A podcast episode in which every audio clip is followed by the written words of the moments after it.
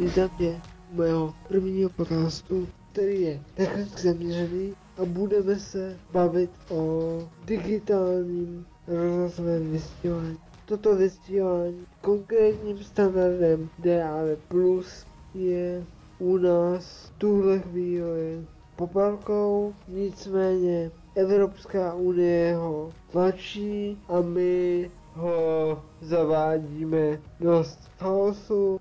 Někdo říká, že za dva roky ještě nebude zrušeno FM vysílání, ale Bůh ví, jak na tom ty zdroje jsou s informovaností, takže si o tom pojďme něco říct.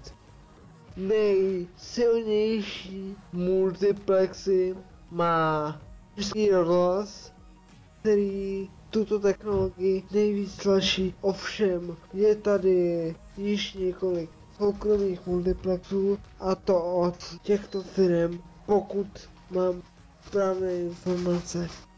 Ty tři jsou nejvýznamnější. Teleko, ČRA a RDI.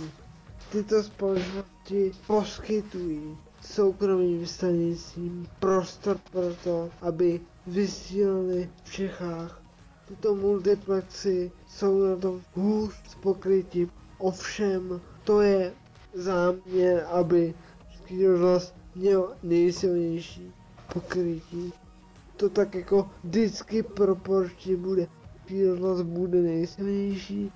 Jinak tím, že my jsme popelka a informace tu nejsou, tak některé komponenty audio jsou obecně dostupnější u sousedů než, než u nás, pokud to má nějak fungovat.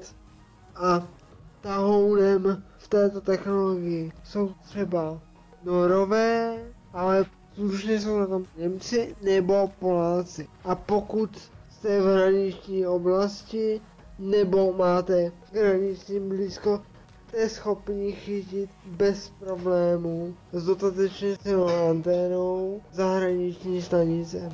Okolí Ústí, Prahy, když budete na správném místě a správná anténa, tak bez problémů chytíte německé vysílání u polských hranic bez problémů. Poláky tohle to má obrovskou výhodu pro zrakáče, protože tato technologie nejenom, že má lepší zvuk, tak tu vzal čert, ale tyhle ty rádia mimo jiné některá umí i číst obsah displeje a hlasově alespoň částečně interagovat při ovládání co mě tak napadá jako první, tak je třeba značka Noxon, která v současné chvíli, pokud jim má problém s webovou stránkou, nepodařilo se mi zjistit proč. Nicméně v době, kdy web fungoval, tak byly